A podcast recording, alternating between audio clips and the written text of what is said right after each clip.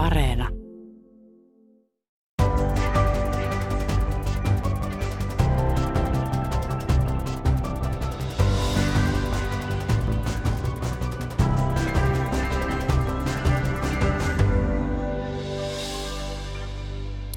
Design-museon Mitä jos toisenlaisia tulevaisuuksia näyttely avaa keskustelun lähitulevaisuuden eri skenaarioista. Yksi teeseistä on, että nykyajan kiireinen työelämä ja taloudellisen tehokkuuden vaatimus ovat etäännyttäneet meidät toisistamme. Tuoko muotoilu lohtua vai kehottaako se meitä toimimaan toisin? Kulttuuriykkösen vieraina ovat näyttelyn tilausteosten tekijät, videotaiteilija Irene Suosalo, vuoden kuvittaja 2022, graafinen suunnittelija ja taiteilija Kia Beilinson ja Sitran ennakoinnin asiantuntija Liisa Poussa, joka on ollut näyttelyn, näyttelyn sisältöryhmässä mukana. Minä olen Pia-Maria Lehtola. Lämpimästi tervetuloa mukaan.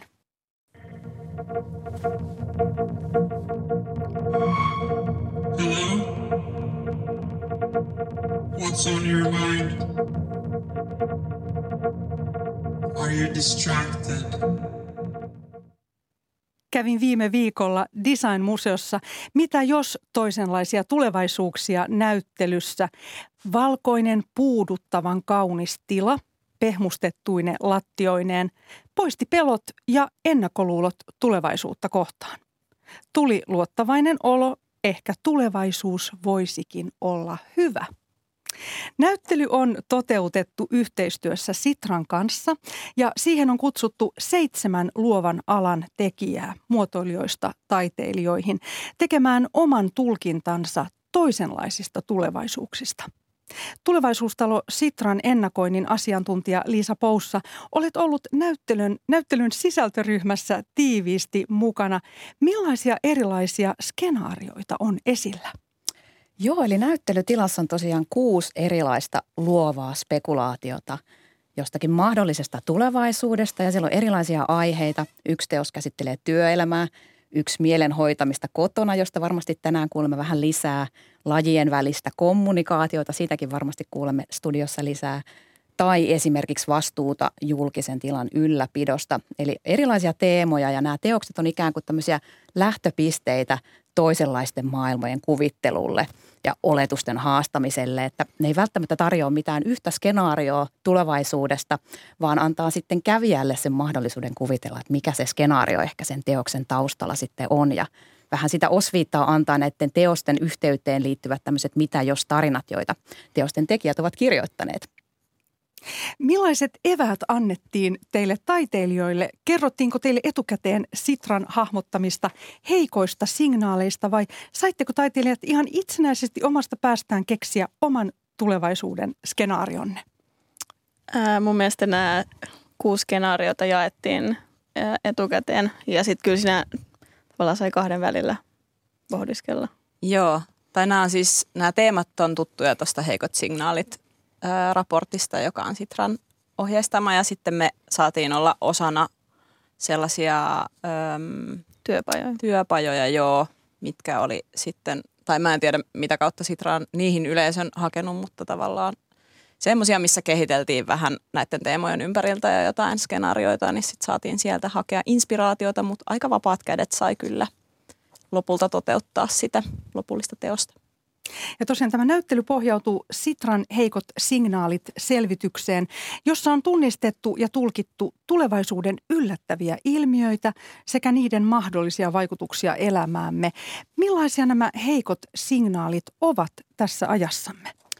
Äh, hyvä kysymys. Mä voisin ensin aloittaa vähän siitä, että mikä heikko signaali on. Eli se on tämmöinen niin ensioire muutoksesta tai merkki jostain nousevasta asiasta.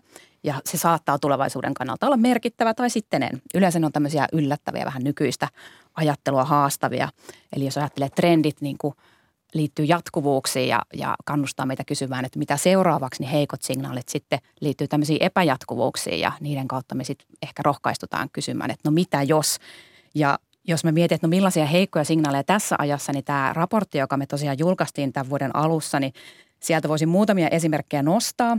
Sillä oli esimerkiksi tämmöinen Canon-yrityksen Kiinan toimistolla niin asennettiin ää, toimiston oville tämmöiset kamerat, jotka päästivät sisään sitten vain hymyileviä työntekijöitä. Mm. Ää, sitten oli tämmöinen meditaatiopalko, eli yrityksille myy, myytiin tällaista tai myydään tämmöistä meditaatiopalkoa, johon työntekijät voivat sitten mennä sisälle tämmöiseen ohjattuun meditaatioon ja siellä on erilaisia terapeuttisia valoja ja ääniä. Sitten esimerkiksi yhdysvaltalainen arkkitehtitoimisto oli suunnitellut tämmöisen pandemiakodin, jossa on siis karanteenihuone ja tilat sitten tämmöiselle turvalliselle ruoan ja muiden tavaroiden ää, toimituksille. Luontoon liittyen yksi heikko signaali esimerkiksi oli tai on joki Uudessa-Seelannissa, joka sai oikeushenkilön aseman. Ja tota, sitten ehkä teknologiaan liittyen kiinnostava heikko signaali Chilestä – siellä on ollut vireillä tämmöinen lakialoite turvaamaan ihmisten neurooikeudet, eli kieltäisi siis ihmismieleen tunkeutumisen ilman lupaa. Ja tämä tietysti liittyy tämmöiseen vähän niin pelkoon tekoälystä, että sen kautta voitaisiin sitten lukea ajatuksia. Eli tässä vaan muutama tämmöinen esimerkki, että mitä ne heikot signaalit esimerkiksi voi olla ja millaisia me pongattiin. Ja miten tosiaan näihin päädyitte? Miten te tutkitte ja löydätte nämä heikot signaalit? No me ollaan hyödynnetty futuristi Elina Hiltusen tällaista määritelmää heikolle signaalille. Eli siinä on kolme osaa. Silloin, e, siinä on ensin se itse asia tai ilmiö. Sitten on se signaali, joka voi olla vaikka uutinen tai palvelu tai joku kuva tai tapahtuma. Ja sitten kolmantena on se tulkinta, eli miten se vastaanotetaan, miten sitä tulkitaan, miten se liittyy tai miten sitä voi suhteuttaa omaan näkemykseen tai maailmankuvaan. Ja, ja me tosiaan sitä havainnointia tehtiin niin, että yritettiin etsiä – tällaisia signaaleja mahdollisimman monipuolisista paikoista ja uusin tavoin. Eli ei vain sieltä, mistä ehkä normaalisti katsotaan, vaan luettiin erilaisia julkaisuja oman alan ulkopuolelta. Seurattiin erilaisia futuristeja ja toisin ajattelijoita vaikka somessa. Yritettiin vaikka kauppareissulla katsoa, että mitä yllättävää siellä on, joka ehkä ihmetyttää. Ja järjestettiin myös näitä työpajoja, joissa sitten ristiinpölytettiin ajattelua. Millä tavalla sitten taide, design ja esineet ovat osa tulevaisuutta?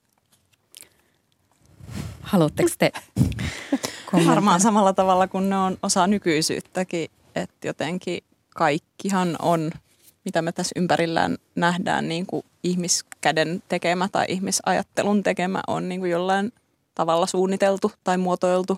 Ja joku ajatus siellä on aina taustalla, on se sitten toiminnallinen tai jollain muulla tavalla ideologinen – ja kyllä mä siinä, kun omaa teossa tekin, niin mietti tosi paljon sitä tulevaisuuden visuaalisuutta. Että on niin kuin mielessä sellainen kuva siitä, että okei, se on tosi puhdasta ja valkoista ja todella kiiltävää ja hienoa.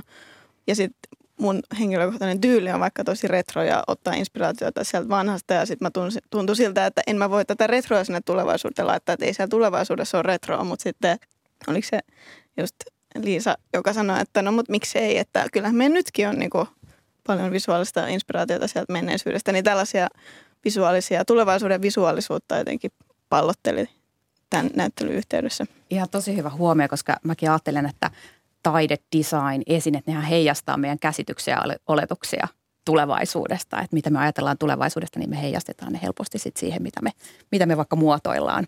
Ja sitten mä itse ajattelen, kun ennakoinnin parissa työskentelee, että kun on erilaisia ennakointiprosesseja, missä vaikka tuotetaan skenaarioita tai visioita, niin ää, niissä usein se fokus on sanoissa ja tämmöisessä ra- rationaalisessa, ana, niin kuin analyyttisessä analyysissä. Ja sieltä helposti puuttuu se tunne ja se ihmisyyden kokonaisuus ja sotkuisuus – Eli niistä saattaa tulla aika abstrakteja, jopa puisevia. Ja sitten mä ajattelin, että taide ja design taas voi tuoda sitä tunnetta ja jotain sellaista kokemuksellisuutta, jotain nähtävää, kuultavaa, ehkä kosketettavaa, joka sitten voi avartaa meidän ajattelua sen tulevaisuuden suhteen. Ja tosiaan mukana tässä näyttelyssä on vuoden kuvittajaksi palkittu videotaiteilija Irene Suosalo, graafinen suunnittelija, taiteilija Kia Beilinson, te olette täällä mukana studiossa.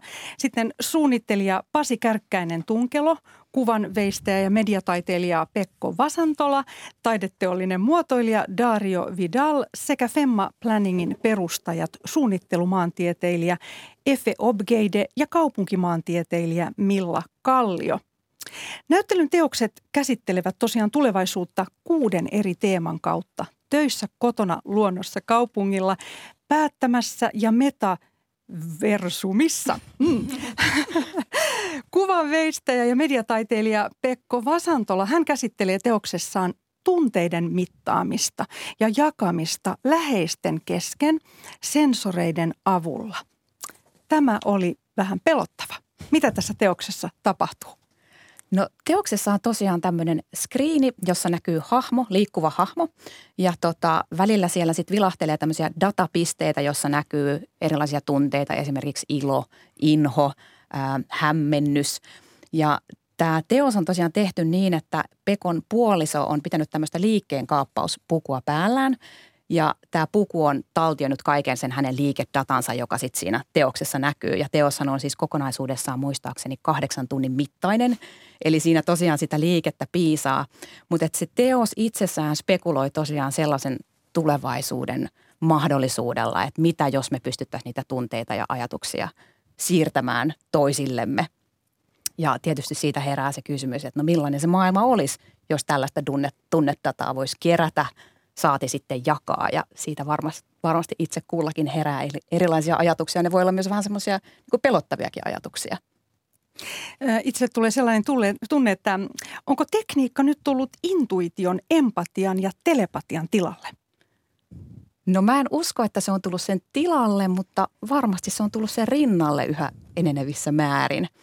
Ja sen takia minusta on just tärkeää pohtia, että – että no millaista tulevaisuutta me vaikka halutaan sitten rakentaa, kun teknologia kehittyy yhä kiihtyvämmällä tahdilla ja, ja, ja jotenkin mä ajattelen, että vaikka me koko ajan kehitetään erilaisia laitteita ja, ja keinoja vaikka just kerätä erilaista dataa, nythän me voidaan tosi helposti jo kaikkea tämmöistä niin kuin fyysisiä reaktioita itsestämme mitata, niin mä en usko, että se ikinä tulee korvaan meidän tarvetta inhimilliseen vuorovaikutukseen ja jotenkin haluun olla toistemme kanssa niin kuin ihan oikeassakin kanssakäymisessä.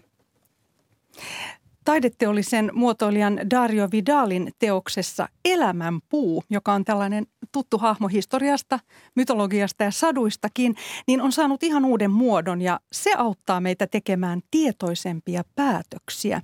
Kun asetuin tämän valkoisen graafisen puun äärelle, huomasin, että liikutuin – kun näin puussa näitä muuttuvia kuvia henkilöistä, aika suttuisia henkilöitä, ajattelin, keitä minä, keitä läheisiäni olen viime aikoina unohtanut. Ja tämä puu auttaa meitä näkemään tosiaan laiminlyöntimme omassa arjessamme ja elämässämme, joka voi perustua joskus ihan jopa kiireeseen tai, tai pelkoonkin jopa. Tämä teos on oman tunnon heijastaja – Miten tällaisen voisi tehdä? Olisiko se mahdollista saada tällainen oikeasti? No mä en ole neurotieteilijä, en osaa sanoa, että olisiko se käytännössä mahdollista. Vähän epäilen, mutta tässäkin teoksessa se, se on tietysti mahtavaa, että se just herättää niitä tunteita ja, ja jotenkin sen ajatuksen, että, että no mitä jos oikeasti se olisi mahdollista jotenkin päästä käsiksi alitajuntaansa ja löytää sieltä ehkä ne jotenkin ne ydinasiat, että mikä mulle oikeastaan on, on tärkeää ja tässä teosprosessissa muistan, kun Darion kanssa juteltiin, niin hänkin pohti just sitä, että, että mihin kaikkeen hyvään teknologia ehkä voisi kyetä. Että hän tavallaan halusi tämän teoksen kautta myös sitä pohtia ja toisaalta myös tutkia sitä kulttuuriperintöä ja niitä erilaisia materiaaleja, mitä tällaisen niin kuin tulevaisuutta spekuloivan niin kuin teoksen kautta, kautta voi tuoda esille.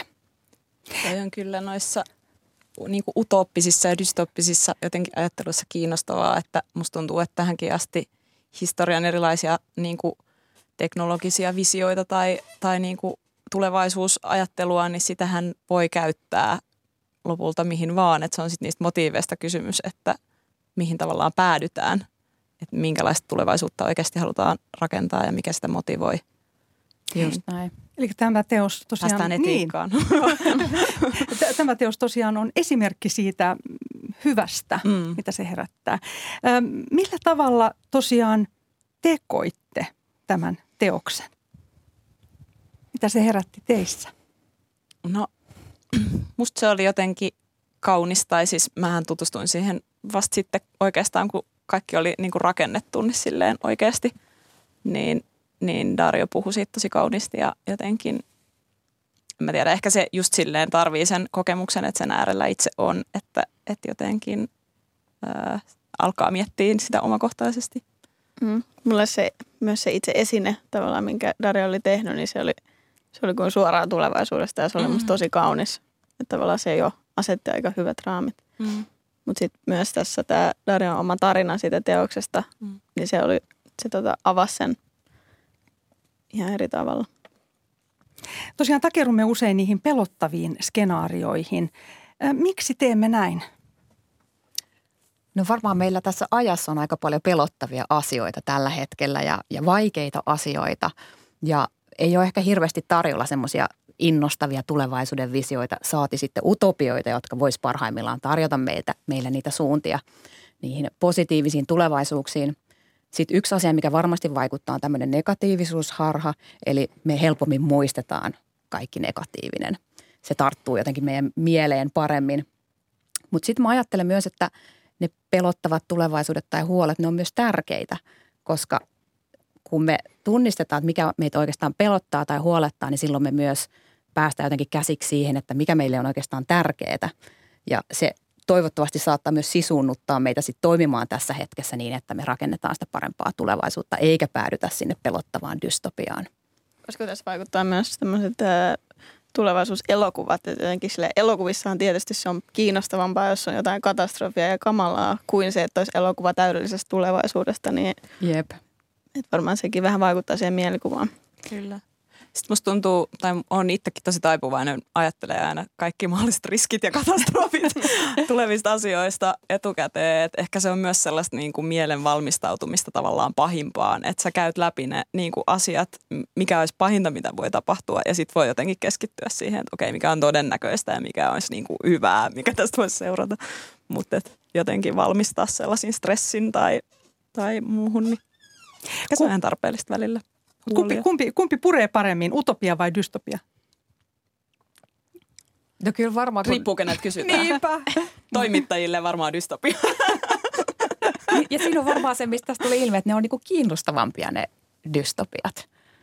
Et siinä on jotain sellaista, mikä, mikä meitä kiehtoo, mutta että sitten mä kuitenkin ajattelen, että meidän pitäisi myös ajatella sitä, että minkälaista tulevaisuutta me oikeasti halutaan rakentaa, mikä siellä on, mikä meitä innostaa ja vetää puoleensa, mikä on se semmoinen niin tulevaisuuden imu, joka mm. motivoi meitä. Ja samalla onhan, tavalla, sano vaan. Että samalla tavalla uutisissakin ei meitä kiinnosta ne hyvät uutiset, vai, tai ei niitä niin paljon annetakaan, mutta tavallaan me halutaan lukea ne katastrofiuutiset, mitä kamalaa tapahtuu maailmassa, niin siinä on joku, ihmiset selkeästi tuntee vetoa siihen hirveeseen. Ja on se toki tässä ajassa, varsinkin niin kuin jos ympäristökysymyksistä esimerkiksi puhutaan, niin ihan tosi realistista puhua niistä katastrofeista, koska se on se totuus, mikä niin kuin mm. siellä tutkimuksen takana on ja se, sen pitäisi nimenomaan masinoida meitä ehkä toimii Kyllä. silleen, että näitä asioita voidaan vielä estää tai korjata. Are you feeling confused?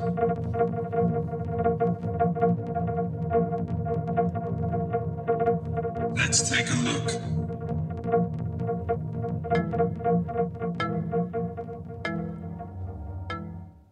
Näyttelyssä on esillä sinun videotaiteilija Irene Suosalo Kotona niminen teos. Tämä ääniefekti oli tästä teoksesta. Tilassa on kaksi valkoista Eero Aarnion pallotuolia vuodelta 1963 ja Istahdin syvään tuoliin ja laitoin kuulokkeet korviini.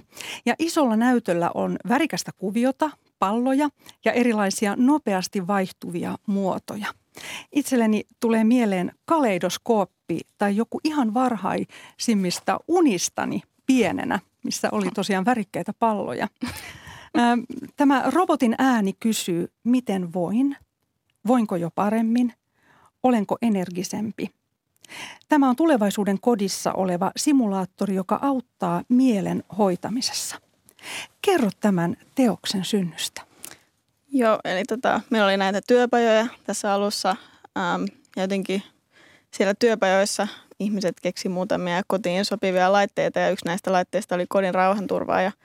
Ja, ja jotenkin mä otin siitä heti kiinni, äh, ehkä sen takia, että mä olin just äh, korona-aikana itse aloittanut terapian ja – ja mä kävin niin kuin videon välityksellä terapiassa ja jotenkin se sitten tuntui läheiseltä se aihe, jotenkin tämä ihmisten väliset suhteet ja näin. Mutta sitten mä otin sen rauhanturvaaja-ajatuksen, mutta sitten mä lähdin ehkä viemään sitä enemmän tämmöiseen omakohtaiseen just tämän terapian kautta ja, ja jotenkin mä kiinnostuin tästä ajatuksesta, että jos kotona olisikin tämmöinen terapiapallo tavallaan, mitä voi käyttää mihin tahansa kelloaikaa Ja sitten tämä laite yhdistää niin kuin ääniterapiaa, taideterapiaa ja sitten siinä olisi myös tämä terapian hahmo, terapeuttihahmo, jonka kanssa voi keskustella. Ja tavallaan sitten tämä idea on semmoinen, että tästä voi lähteä aivan villiksi, että mitä jos siinä olisikin joku siru, mikä menisi aivoihin ja tämä laite tietäisi kaiken, mitä sun aivoissa menee, mutta sä voit, sä voit kertoa sille sun koko historia ja se oppii tuntemaan sut koko ajan paremmin ja tavallaan, että siinä on niin paljon mahdollisuuksia ja,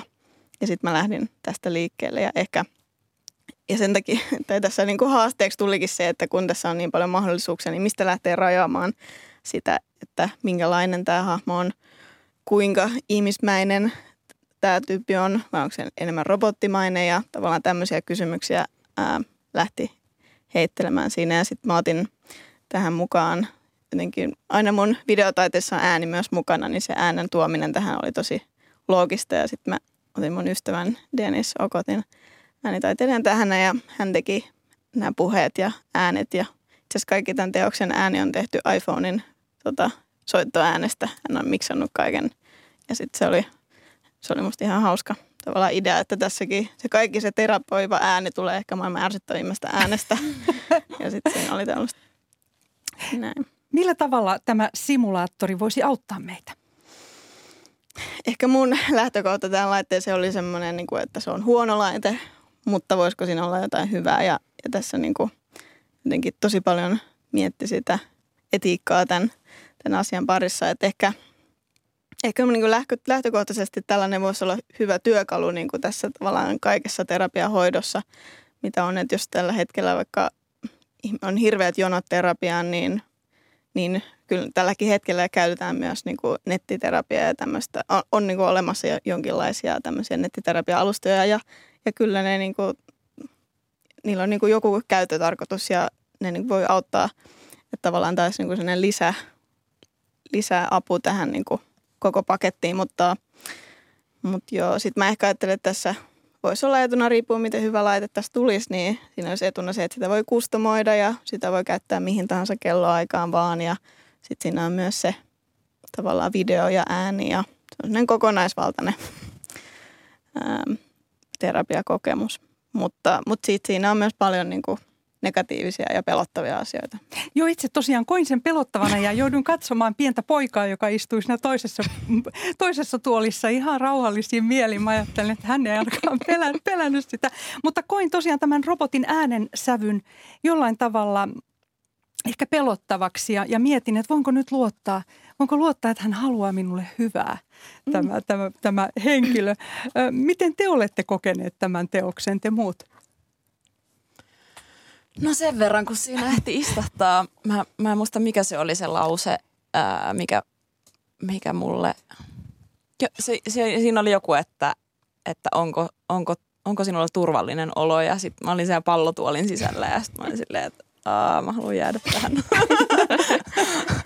Et onhan se kiva, tai tuommoisetkin kysymykset, että tai niinku ehkä toi vie jotenkin myös siihen huolenpitoon ja siihen semmoiseen, niinku, mitä myös ää, toi Femman työ jollain tavalla käsitteli, että et aika harvoin tulee vaikka kysyttyä läheisiltä, että tunteeko he olonsa turvalliseksi tai että tai tommosia niinku tavallaan tera, tera, terapeut, mm. terapioivia kysymyksiä tai sellaisia jotenkin niin kuin itsestäänselvyyksiä ehkä, mm. ää, niin on se, oli se ihan hauska kokemus silloin ensi kerralla. Ja musta tuossa on mielenkiintoista tuossa Irene sun teoksessa se, että, että niin kuin sanoit, että, si, että se tavallaan tuo esille vähän niitä pelottavia asioita, mutta sitten toisaalta myös niitä hyviä asioita, että mitä, mitä siinä voi olla hyvää, että pääsee helposti terapiaa ja, ja että se on niin tarjolla se palvelu siinä. Ja jotenkin mun mielestä siinä teoksessa tulee esille se, että miten design ja taide voi tavallaan näyttää, mitä kaikkea se tulevaisuus voi olla, mutta sitten tuos, tuoda esille myös sen, mitä me emme halua tulevaisuudelta. Että se herättää niin kuin väistämättäkin niitä kysymyksiä, että no haluaisinko minä, että tämä robotti minulta kysyisi, että onko, onko minulla turvallinen olo. Ja silti tuli sellainen olo sen jälkeen, että mä olin eri ihminen. Että siinä oli semmoinen vähän niin kuin hypnoottinen vaikutus, että yeah. olin kyllä energisoitunut siitä, että se, ne, ne rytmit ja värit ja kaikki, kaikki siinä. Ja ajattelin, että oi, missä mä oon oikein ollut. Sitten tavoite on saavutettu. Joo.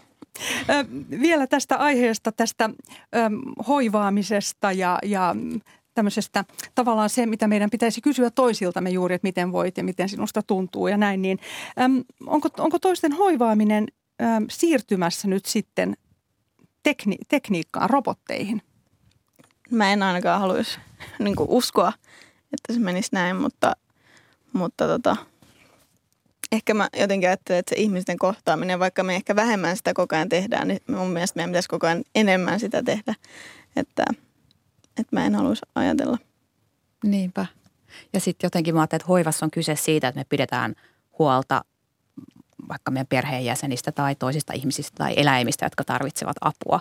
Ja joissain tilanteissa teknologia voi siinä varmaan auttaa tai olla jossain välittävässä roolissa, mutta sitten kuitenkin mä ajattelen, että se niin kuin perimmäinen hyvä hoiva liittyy siihen, että ihminen on ihmisen kanssa niin kuin vuorovaikutuksessa. Ja just tästä me puhuttiin terapeutin kanssa tänään, että, että jotenkin siinä, kun on terapiassa, niin tietysti se, että se terapiapallo voidaan opettaa niin ilmaisemaan empatiaa ja kysymään ne oikeat kysymykset, mitkä voi varmasti herättää ihmisessä oivalluksia ja parantaa, mutta, mutta sitten kuitenkin jotenkin siinä, että jokainen meistä on niin kuin vähän tämmöinen rähenen ihminen, jolla on omat ongelmansa ja käynyt läpi niin kuin oman elämänsä asioita, niin tavallaan se on mukava keskustella ihmisen kanssa, joka on myös keskeneräinen joka myös on käynyt läpi näitä ja on niin kuin rönsyinen ja jotenkin siitä se tulee se, että se on kiva tulla myös oikean ihmisen edessä nähdyksi kuin se, että vaan kysyisi just ne oikeat kysymykset ja, ja näin. Olen itse myös miettinyt, että, että tämä, että hoiva ulkoistetaan ja jos siitä tulee teknistä tulevaisuudessa, niin, niin onko se se, että me emme enää kestä tavata ö, läheisiä tai muita ihmisiä ja sitten, sitten jo, joku asia, joka aiheuttaa meissä itsessä kärsimystä. Me halutaan kaikki kärsimys vain pois. Me ei haluta kohdata sitä. Toivottavasti ei ehkä mä koen itse, että, että niin kuin ihmiset käy aika isoja asioita tällä hetkellä läpi ja kaikki tämä niin kuin ympäristövaikutus ainakin omaan jaksamiseen ja mielenterveyteen vaikuttaa tosi paljon ja sitten on niin kuin aikoja, kun jaksaa olla läsnä ja aikoja, kun mm. ei pysty olla läsnä toisten tarpeille ja kyllä se mun mielestä on ainakin toivottavasti kaikista ihmisistä on ihanaa olla läheistensä tukena ja, ja niin kuin pystyä hoivaamaan rakkaitaan, että että ehkä se niin kuin halu on siellä, mutta niin kuin sanoit, että jotenkin aika on tosi, työelämä vie niin suuren osan ajasta ja kaikenlainen niin kuin, mm, muu, muu muka tärkeämpi. Että ehkä on semmoinen kaipuu takaisin siihen niin kuin yhteyteen enemmänkin. Niin mä oon samaa mieltä, että siitä. tämmöinen terapiapallo olisi taas niin kuin tavallaan ää, semmoinen lääke jonkinlaiseen asiaan ja me ei hoidettaisi sitä itse oire, sitä, mikä aiheuttaa tämän oireilun. Että ehkä tässä mielessä tämä on tämmöinen laite, mikä liittyy tähän, että kehitystä, uusia laitteita, jotain, millä korjataan niitä aiempia ongelmia, että tällaista Siellä, problematiikkaa. Paneuduttaisiin juuri syihin, että miksi me ylipäätään tarvitaan terapiaa. Niinpä. Ja sitten kuitenkin niin teknologia ei suoraan ole aina pahasta, että jos me mietitään vaikka tätä pandemia-aikaa ja sitä, kun me ollaan oltu kaikki jumissa kodeissamme, niin sitten teknologia on mahdollistanut mm. meille sen yhteydenpidon ja, mm. ja on ymmärtänyt, että moni vaikka, joka on aktiivinen sosiaalisessa mediassa, niin siellä saattaa olla vaikka jotain ryhmiä, jotka on tosi kannattelevia heille, mm. vaikka he olisi ikinä niin kuin oikeasti tavannut niitä mm. ihmisiä.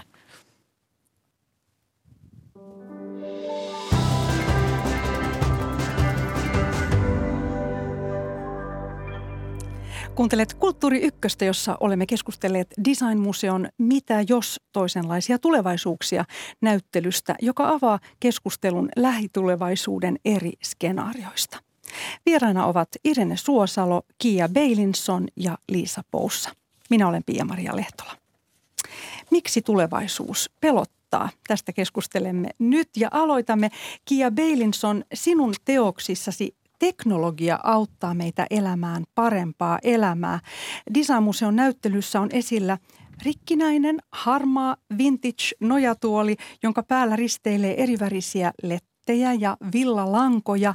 Tilassa on myös harsokankaita ja viininpunainen verho.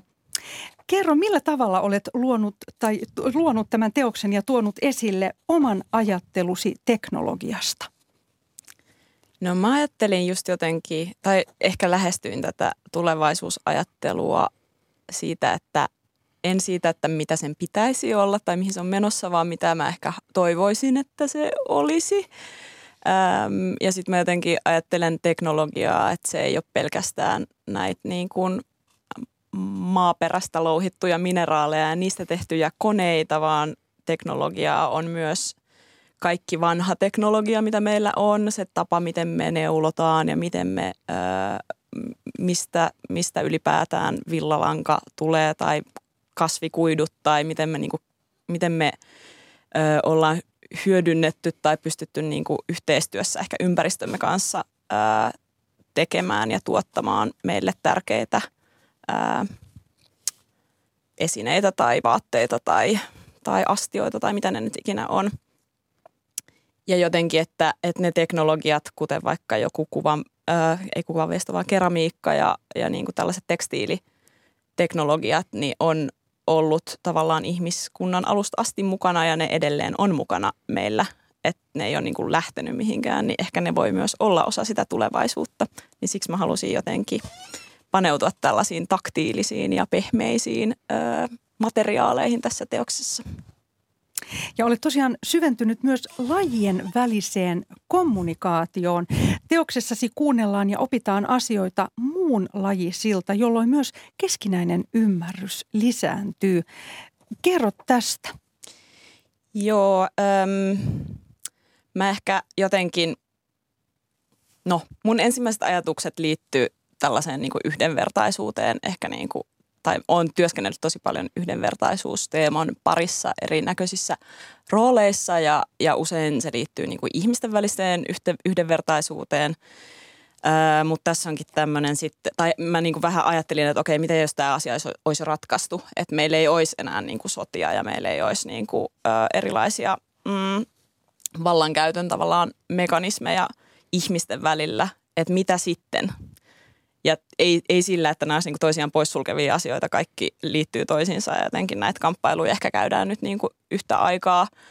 Mutta, tota, mutta mä koen, että jos me ymmärrettäisiin lajien välisesti toisiamme paremmin, niin me todennäköisesti kohdeltaisiin myös meidän lajin sisällä toisiamme paremmin. Ja jotenkin se, että, että koetaan, että vaikka eläimet on jotenkin ihmistä ää, alempana niin kuin arvojärjestyksessä ja että heitä voidaan kohdella hyödykkeinä tai, tai haittana, niin se sama retoriikka valuu usein ihmisten välisiin suhteisiin ja sellaisiin asioihin kuin rasismi ja kolonialismi ja muuta. Niin tota, tästä oli ehkä siinä taustalla. Öm, ja sitten samaan aikaan mulla on tosiaan reskuekoira, joka on elänyt kanssani viisi vuotta, niin hänen kanssaan on joutunut harjoitella tällaista hyvin lähisuhteesta lajien välistä kommunikaatiota, äm, joka on opettanut mulle paljon. Ja tota, hänen, voin tässä mainostaa, että hänen keppigalleriansa aukesi juuri kulune, äh, mennä, menneenä viikonloppuna Kannelmäkeen ja Matin kylään, että voi käydä Neriskoiran Instagramista sitten kuikuilemassa hänen taiteellista toimintaansa myös. Millä tavalla hän on muuttanut sinua? Hän on opettanut mulle paljon kärsivällisyyttä. Mm, varmaan samalla tavalla kuin pieni lapsi opettaa vanhempaansa.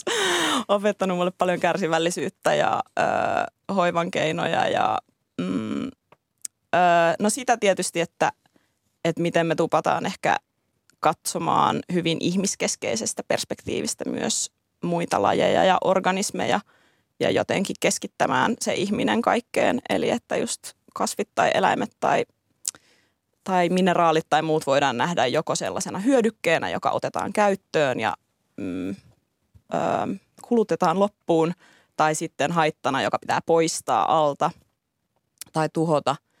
Ö, niin jotenkin se, että, että pitää niin kuin vaihtaa sitä perspektiiviä, että mitä se koira yrittää mulle kommunikoida, minkälaisia, esimerkiksi minkälaista kieltä erilaiset eläimet käyttää. Ja siitä mä oon nyt jotenkin lueskellut paljon ja se on tosi tosi mielenkiintoista ja me tiedetään siitä tosi vähän, että tuntuu, että varsinkin just eläintutkimuksessa niin se on jatkuvasti silleen, oh, oletko kuullutkaan, että mehiläiset väri, värähtelevät kommunikoidessaan ja sitten kaikki ma- mind blows. Ää, niin koko ajan tavallaan jokainen löydös tuntuu aivan uskomattomalta, koska me ei olla vaan aikaisemmin ymmärretty niin kuin edes tavallaan kuunnella heitä tai katsoa, että mikä se kommunikaatio on. Niin joo, siinä on mun mielestä loputon, loputon kiinnostuksen kohde. Ja mä oon tosiaan niin kuin koulutukseltani graafinen suunnittelija tai visuaalisen viestinnän muotoilija, niin tämä viestintäaspekti kiinnosti mua ö, tosi paljon. Mun ensimmäinen ajatus oli luoda itse asiassa ö, lajien välinen media, mutta tota, sit sitä piti vähän kaventaa tota, toteutukseltaan. Mutta Joo. tämä Instagram, koirasi Instagram Koiran on, Instagram se on, sitä. jo osa. Joo, Joo. Sitä. Joo. Öm, olet myös kiinnostunut yhteisöllisistä ja feministisistä työskentelytavoista. Joo. Millä tavalla? No mulla on aika ominaista hakeutua sellaisiin osaksi niin kuin jonkinnäköisiä yhteisöjä tai työryhmiä, missä mä ää, ty- työskentelen. Eh- ehkä ollut niin kuin ihan mun opintojen alusta asti. Meillä on ollut semmoinen kollektiivi, jonka kanssa me ollaan tehty myös graafista suunnittelua GRMMXI-nimellä. Ja tota, sen jälkeen erilaisia yhteisöjä ja, ja tota, mun mielestä on tärkeää tai mulle tuntuu hyvältä työskennellä muiden ihmisten kanssa yhdessä, koska silloin ajattelee ehkä laajemmin. Ja esimerkiksi kollektiivisessa työskentelyssä musta on tosi hauskaa se, että, että se yhdessä tekeminen tietyssä, mielen, tietyssä mielessä niin kuin poistaa tai jakaa sitä vastuuta sillä tavalla, että kaikki se työskentely on niin kuin tosi paljon vähemmän stressaavaa ja se lopputulos on jotain, mitä ei olisi niin kuin yksin tai kukaan yksin saanut aikaan, että se on aina jotenkin yllättävää ja vie erilaisiin suuntiin, niin ehkä mä oon semmoinen, että kaipaan, kaipaan tekemiseltä jotain sellaista ö, odottamatonta tai jotain, mikä on vastoin jotain ö, semmoista niin kuin ominaista tai että jotenkin se opettaa uutta, niin ehkä sen takia. Mainitsit työelämän ja se on myös yksi vahva osa tätä näyttelyä. Ja yksi tämän näyttelyn teeseistä on, että nykyajan kiireinen työelämä ja taloudellisen tehokkuuden vaatimus ovat etäännyttäneet meidät toisistamme. Miten me sitten löydämme takaisin ihmisyyteen? Liisa Poussa. Se on iso ja vaikea kysymys. Näyttelyssä on tosiaan yksi teos, jonka tämä Femma Plan, Planning ää, tota, suunnittelutoimiston tiimi on tehnyt ja käsittelee työelämää ja heillä vahvana ajurina jotenkin siinä heidän teoksensa suunnittelussa oli se, että he itse ovat tehneet nelipäiväistä työviikkoa jonkin aikaa ja, ja tota, Efen ja Millan kanssa kun juttelin, niin he toi just paljon esille sitä, että, miten se on mahdollistanut heille vaikkapa just hoivan antamista läheisilleen ihan eri tavalla ja, ja jotenkin ö, täydempää elämää ja tämä oli tavallaan se heidänkin teoksen suunnittelun lähtökohta.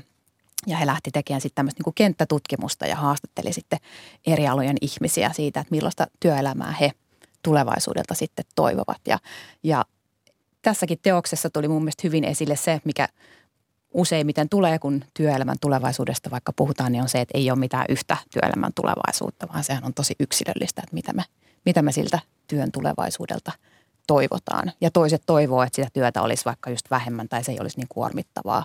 Toiset taas ehkä tykkää siitä niin kuin työn imusta ja siitä, että sitä on paljon. Millä tavalla tämä on esitetty tässä näyttelyssä, nämä erilaiset vaihtoehdot? siinä Femma Planningin teoksessa on tosiaan tällaisia niin kuin tekstiotteita näistä haastatteluista. Että, että se, ja se, mikä on ehkä tässä koko näyttelyssä mun mielestä kiinnostavaa, että nämä teokset on tosi erilaisia. Että siellä on ihan konkreettisia esineitä, on näitä videoteoksia, on just vaikka Kiian tämä nojatuoli, mihin voi istua ja jotenkin niin kuin tuntea sen lajien välisen kommunikaation. Ja sitten tosiaan tässä työelämää käsittelevässä teoksessa sit se on niin kuin tekstiä, eli, eli saa niin kuin sen tekstin kautta havainnollistuksen siitä, että mitä se tulevaisuuden työelämä vaikkapa eri ammateissa voisi olla. Mä ainakin koen, että tämmöinen niin kuin, äm, kun eletään tällaista jotenkin kapitalismin tällaista hyperhuipentumaa tällä hetkellä, missä niin kuin, ää, se, se jotenkin kehottaa kuluttamaan ja meidän pitäisi niin kuin koko ajan vähentää kuluttamista, niin se yhteisöihin paluu on jotenkin tosi isossa osassa sitä, että me löydettäisiin sitä merkityksen tunnetta jostain muualta kuin siitä kuluttamisesta. Ja sitten jos ajattelee vaikka aktivismia, niin jotenkin se yhteen tuleminen, ää, yhteen tuleminen, niin siinä on niin paljon voimaa. Ja se, että, niin, että jotenkin siirryttäisiin hiljalleen pois niistä, niistä jotenkin myös meitä ihmisiä kuluttavista ää, normeista kohti jotain sellaista energiaa generoivaa. Ja musta tuntuu, että tämmöinen burnout-aalto, mm. nyt on puhuttu niin paljon burnoutista mm. ja myös itsellä on ollut burnout, niin jotenkin se oli semmoinen tosi silmiä avaava kokemus, sen takia mun mielestä tosi tärkeä kokemus, koska siinä jotenkin sen huomasta koko lapsuudesta asti ollut se ajatus siitä, että töitä, töitä, töitä pitää tehdä koko ajan hirveästi, niin se jotenkin rikottiin kokonaan se kuva siitä, että mihin se, että se johti niin huonovointisuuteen, niin jotenkin sen jälkeen mä huomasin, että, että on niin aivan muuttunut ihmisenä ja on yhtäkkiä alkanut näkemään ihmisiä ympärillä jotenkin paljon tärkeämpänä ja, ja näin, että tässä jotenkin kietoutuu kaikki nämä. Niin se on jännä toi kokemuksen voima tai ehkä sekin on niinku osa ää, tota, näyttelyä näyttelykokemusta tai sitä, että minkä takia ylipäätään tällaisia tapahtumia tehdään tai minkä takia tapahtumia tehdään, minkä takia esitystaidetta vaikka tehdään. Öm, mä olin just, tai työskentelen kanssa Baltic Circle-festivaalilla. Ja osana tätä festivaalia oli esimerkiksi retki suolle ennastamaan, ennallistamaan suota Keski-Suomessa. Ja ö, sitä tehdään just sen takia, että jotenkin vaikka, vaikka ö, ympäristömuutoksesta ja luontokadosta on kyllä tietoa ja vaikka sä olisit kiinnostunut siitä aiheesta ja sä tietäisit siitä paljon, luet siitä paljon ja oot niin kuin tavallaan sen asian äärellä, niin se, miten vahva se voi olla se kokemus, kun sä pääset oman kehon kanssa osaksi sitä toimintaa tai osaksi äm, jonkinnäköistä mm, uudelleenrakennustyötä tai, tai ennallistamista tai ylipäätään olet sen suon kanssa niin kuin hetken. Ja jotenkin koet, että kyllä musta tuntuu, että, että niin kuin kokemukset, myös tämmöiset näyttelykokemukset on niin kuin todella tärkeitä sen ajattelun ja ehkä jonkinnäköisen äm, toiminnan, toiminnan niin kuin ed- ennalla e-, edesauttamiseksi. Niinpä. Ja sitten mehän ollaan helposti semmoisia jatkuvuusaddikteja, että me vaan ajatellaan, että vaikka jos työelämät, se vaan nyt jatkuu näin aina tästä hamaan tappiin asti tai, tai tulevaisuus on vaan niin kuin tätä samaa, mutta ehkä niin kuin nopeampaa ja tehokkaampaa. Niin musta niin kuin nämä teokset tässä näyttelyssä onnistuu hyvin siinä, että, että ne haastaa meitä ajatteleen, että tulevaisuuksia on monia, ne voi olla erilaisia. Nämä teokset on niin kuin spekulaatioita erilaisista tulevaisuuksista meidän pitäisi ehkä avartaa sitä meidän ajattelua siitä, että mitä kaikkea se tulevaisuus voi olla. Ja sitten just niin kuin Kiia sanoi, niin kääntää se katse myös sen toimintaan, että mitä me tässä hetkessä voidaan sitten tehdä. Ainakin itselleni tuli jotenkin huomasin, että oli, oli sellainen olo, että muutuin teidän näyttelyn jälkeen ja, ja, ja tuli sellainen lohdullinen olo, että hei, että mehän mennään niin kuin hyvään suuntaan, että tosiaan tämä yhteisöllisyys ja, vihdoin itsekkyyden aika on ohi. En kokenut siellä ollenkaan mitään niin kuin itsekkyyttä korostavaa.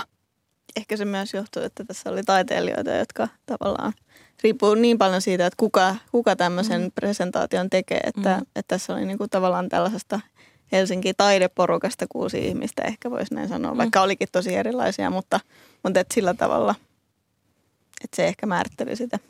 Niin, näyttö. motivaatiot ja joo, Tuoko sitten muotoilu lohtua vai kehottaako se meitä toimimaan toisin?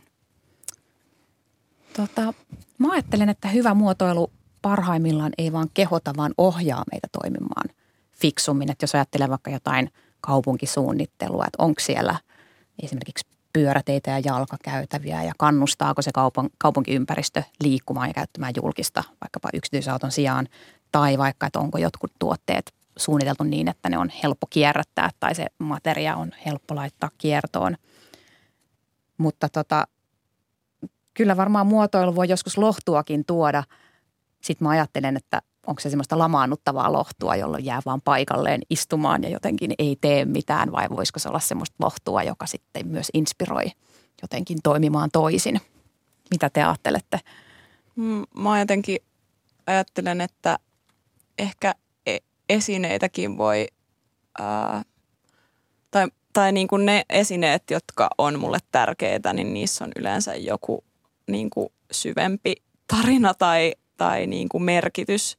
Tai että et se, että niin kuin vaikka vaik joku esine, joka on päätynyt mulle mun iso vanhemmilta, ää, joka voi olla siis tosi toiminnallinen joku ruokapöytä, mutta tavallaan niin kuin, mm, ne on myös silleen kestävämpiä, niin kuin jotenkin kestävämpiä, paitsi siinä, että sillä on pitkä elinkaari ja se jatkaa jotenkin elämäänsä, mutta myös silleen, että mä haluan pitää siitä huolta ja se on mulle tärkeä ja se ei ole vaan joku, joku esine, joka ostetaan ja kulutetaan ja laitetaan myyntiin kun, tai kierrätetään, kun ö, sesonkin vaihtuu, vaan se on jotain sellaista niin kuin pidempiaikaista mm, sitoutumista, niin ö, jotenkin toivon, että sellaisia suhteita myös niin kuin esineisiin ö, olisi mahdollista tehdä.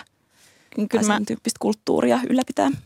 Mä ajattelin tämän teoksen yhteydessä vaikka just tästä lohdusta, että jos tämmöinen olisi täydellinen terapiapallo, joka aina pystyisi generoimaan sen täydellisen vastauksen siihen sun olotilaan, niin voisiko siihen jäädä koukkuun? Tavallaan, että jos maailma voi huonosti ja on kamalaa, niin tavallaan voisit sitten vaan haluta viettää sun loppuelämän huoneensa tämän pallon kanssa, koska se aina antaisi sulle sen, mitä sä haluaisit.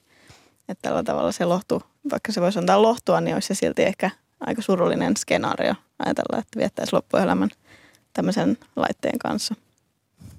Tässä näyttelyssä tosiaan toistuu mitä jos kysymys.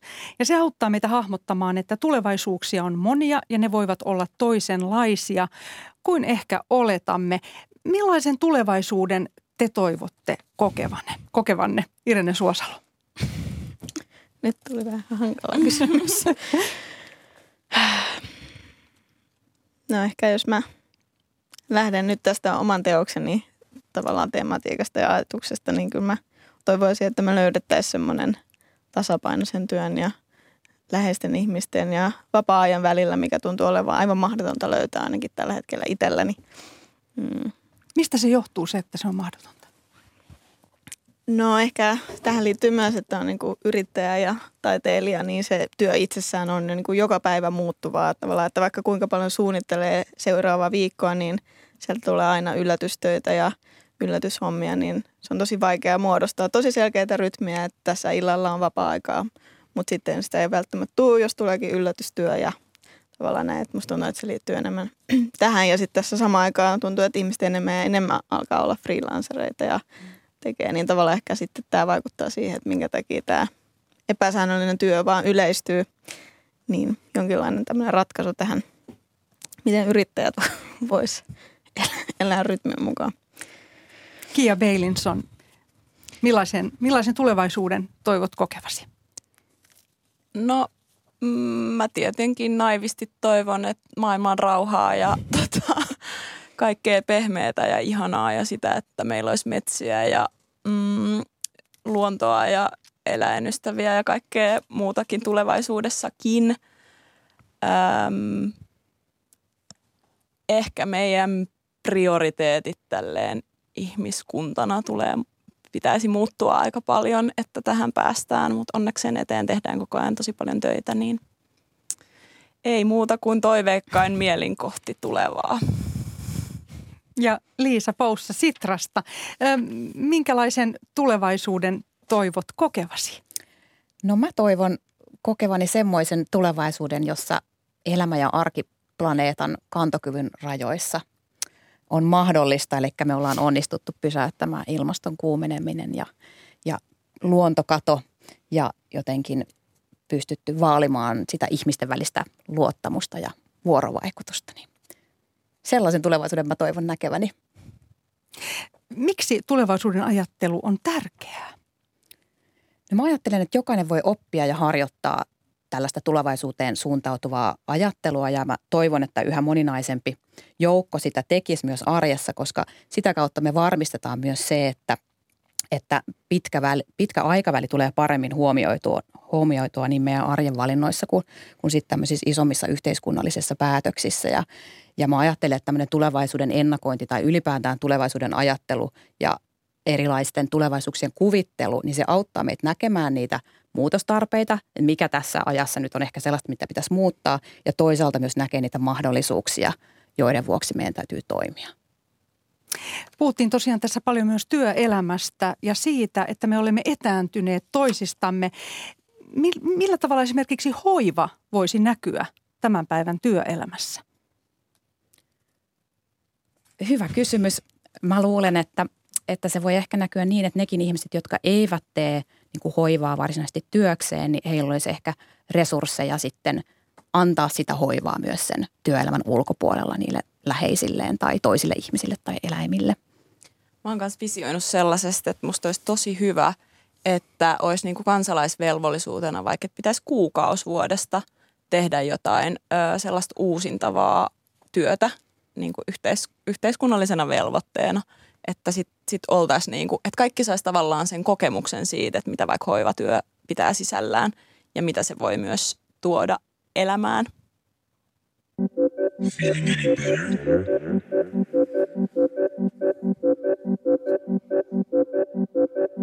Do you feel more energetic?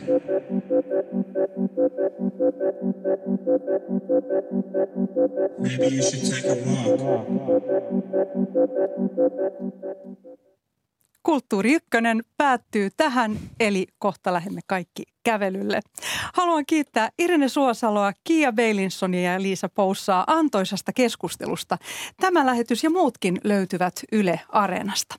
Ja huomenna Kulttuuri Ykkösen aiheena on seuraava 65-vuotias australialainen Nick Cave on kasvanut kokoaan suuremmaksi hahmoksi. Hän on laulaja, muusikko, lauluntekijä, runoilija, kirjailija ja näyttelijä. Ja hän on selvinnyt kahden lapsensa kuolemasta ja selättänyt heroiiniaddiktion. Ja tosiaan tänä syksynä ilmestynyt Usko, toivo ja kuolema-kirja pohjautuu Keiven ja tämän toimittajaystävän Sean O. Hagenin keskusteluihin. Huomisen lähetyksen juontaa Pauliina Grym ja tätä lähetystä kanssani olivat tekemässä äänitarkkailija Matias Puumala ja tuottaja Olli Kangassalo. Oikein kaunista tiistaita teille kaikille.